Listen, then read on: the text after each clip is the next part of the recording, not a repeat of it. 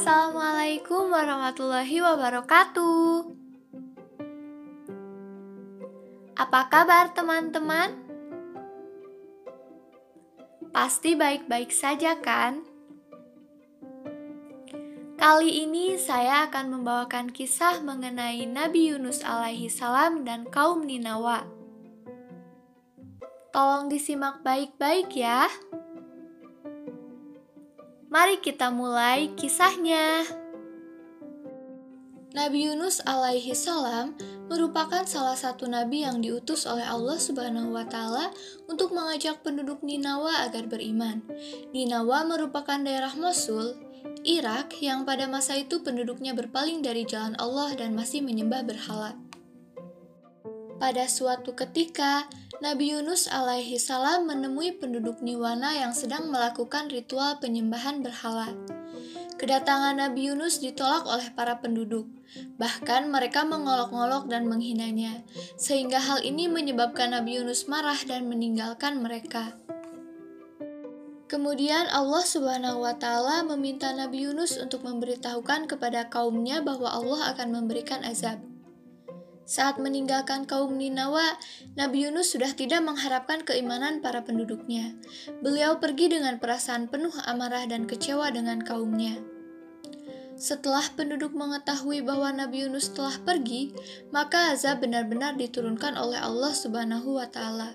Para penduduk sadar bahwa azab ini datangnya dari Allah Subhanahu wa taala. Maka sejak saat itu, mereka memutuskan untuk bertobat kepada Allah Subhanahu wa taala. Ketika azab datang, Allah melihat adanya kejujuran tobat yang dilakukan oleh kaum wanita, laki-laki, dan anak-anak yang berdoa menyebut nama Allah. Mereka berdoa kepada Allah karena takut akan azab yang telah menimpanya, sehingga Allah menghentikan azab tersebut. Sebagaimana yang termaktub dalam salah satu surat Al-Quran berikut ini. Dan mengapa tidak ada penduduk satu kota yang beriman? Lalu imannya itu bermanfaat kepada selain kaum Yunus. Ketika mereka, kaum Yunus itu beriman, kami hilangkan dari mereka azab yang menghinakan dalam kehidupan dunia, dan kami beri kesenangan kepada mereka sampai kepada waktu yang tertentu. Quran Surat Yunus ayat 98 Melihat peristiwa azab yang menimpa penduduk Ninawa, Nabi Yunus tetap meninggalkan kampung tersebut, padahal Allah belum mengizinkan beliau untuk pergi meninggalkan para kaumnya. Namun, Nabi Yunus sudah terlanjur marah kepada kaumnya. Setelah itu, Nabi Yunus pergi ke tepi laut dan menaiki sebuah kapal.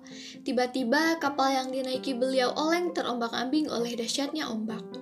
Untuk mengatasi kapal yang oleng ini, para penumpang memutuskan untuk mengurangi barang-barang bawaan dan melemparkannya ke laut.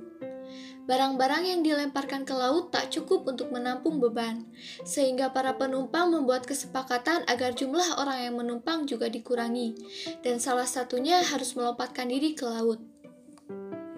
Kemudian, para penumpang kapal memutuskan untuk membuat undian. Hal ini disepakati bahwa siapa saja yang keluar namanya, maka harus bersedia melemparkan diri ke laut. Setelah dilakukan undian, nama Nabi Yunus yang keluar. Para penumpang tak enak hati apabila harus melihat Nabi Yunus yang melemparkan diri ke laut. Akhirnya mereka mengundi lagi, akan tetapi nama Nabi Yunus terus keluar hingga terulang tiga kali berturut-turut. Dengan perasaan pasrah, Nabi Yunus akhirnya melemparkan tubuhnya ke laut. Setelah tubuhnya tenggelam di kedalaman laut, Allah telah mengirimkan ikan paus dan mengilhamkan kepada ikan tersebut agar menelan Nabi Yunus tanpa merobek dan melukainya. Akhirnya, ikan paus tersebut benar-benar menelan Nabi Yunus tanpa merobek dagingnya dan tanpa mematahkan tulangnya. Saat berada di dalam perut ikan, Nabi Yunus hanya melihat kegelapan dan tak ada makanan yang dapat dikonsumsi. Nabi Yunus akhirnya menyadari bahwa hal ini merupakan buah dari tidak sabar dalam menghadapi kaumnya. Sehingga beliau berdoa dan memohon ampun kepada Allah Subhanahu wa taala. Hal ini sebagaimana yang tertuang dalam salah satu surat Al-Quran berikut ini. Dan ingatlah kisah Yunus ketika ia pergi dalam keadaan marah, lalu ia menyangka bahwa kami tidak akan mempersempitnya. Maka ia menyeru dalam keadaan yang sangat gelap.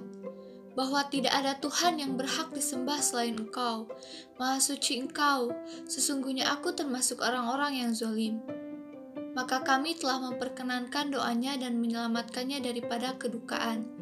Dan demikianlah kami selamatkan orang-orang yang beriman. Quran Surat Al-Anbiya ayat 87 sampai 88 Allah Subhanahu wa Ta'ala telah memperkenankan doa Nabi Yunus dan mengeluarkannya dari perut ikan. Nabi Yunus dilemparkan di pinggir laut yang tandus dalam keadaan sakit. Kemudian Allah menumbuhkan sebatang pohon dari jenis labu untuk beliau konsumsi. Setelah itu, Nabi Yunus diperintahkan oleh Allah Subhanahu wa taala untuk kembali menemui kaumnya. Hal ini dilakukan untuk memberitahu bahwa Allah Subhanahu wa taala telah menerima taubat para penduduk. Di samping itu, Allah juga memberikan mereka kenikmatan hidup hingga waktu tertentu.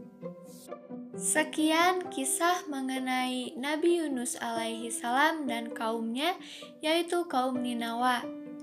Semoga dengan mendengarkan kisah ini, kita bisa meneladani sifat-sifat baik dari para nabi dan rasul.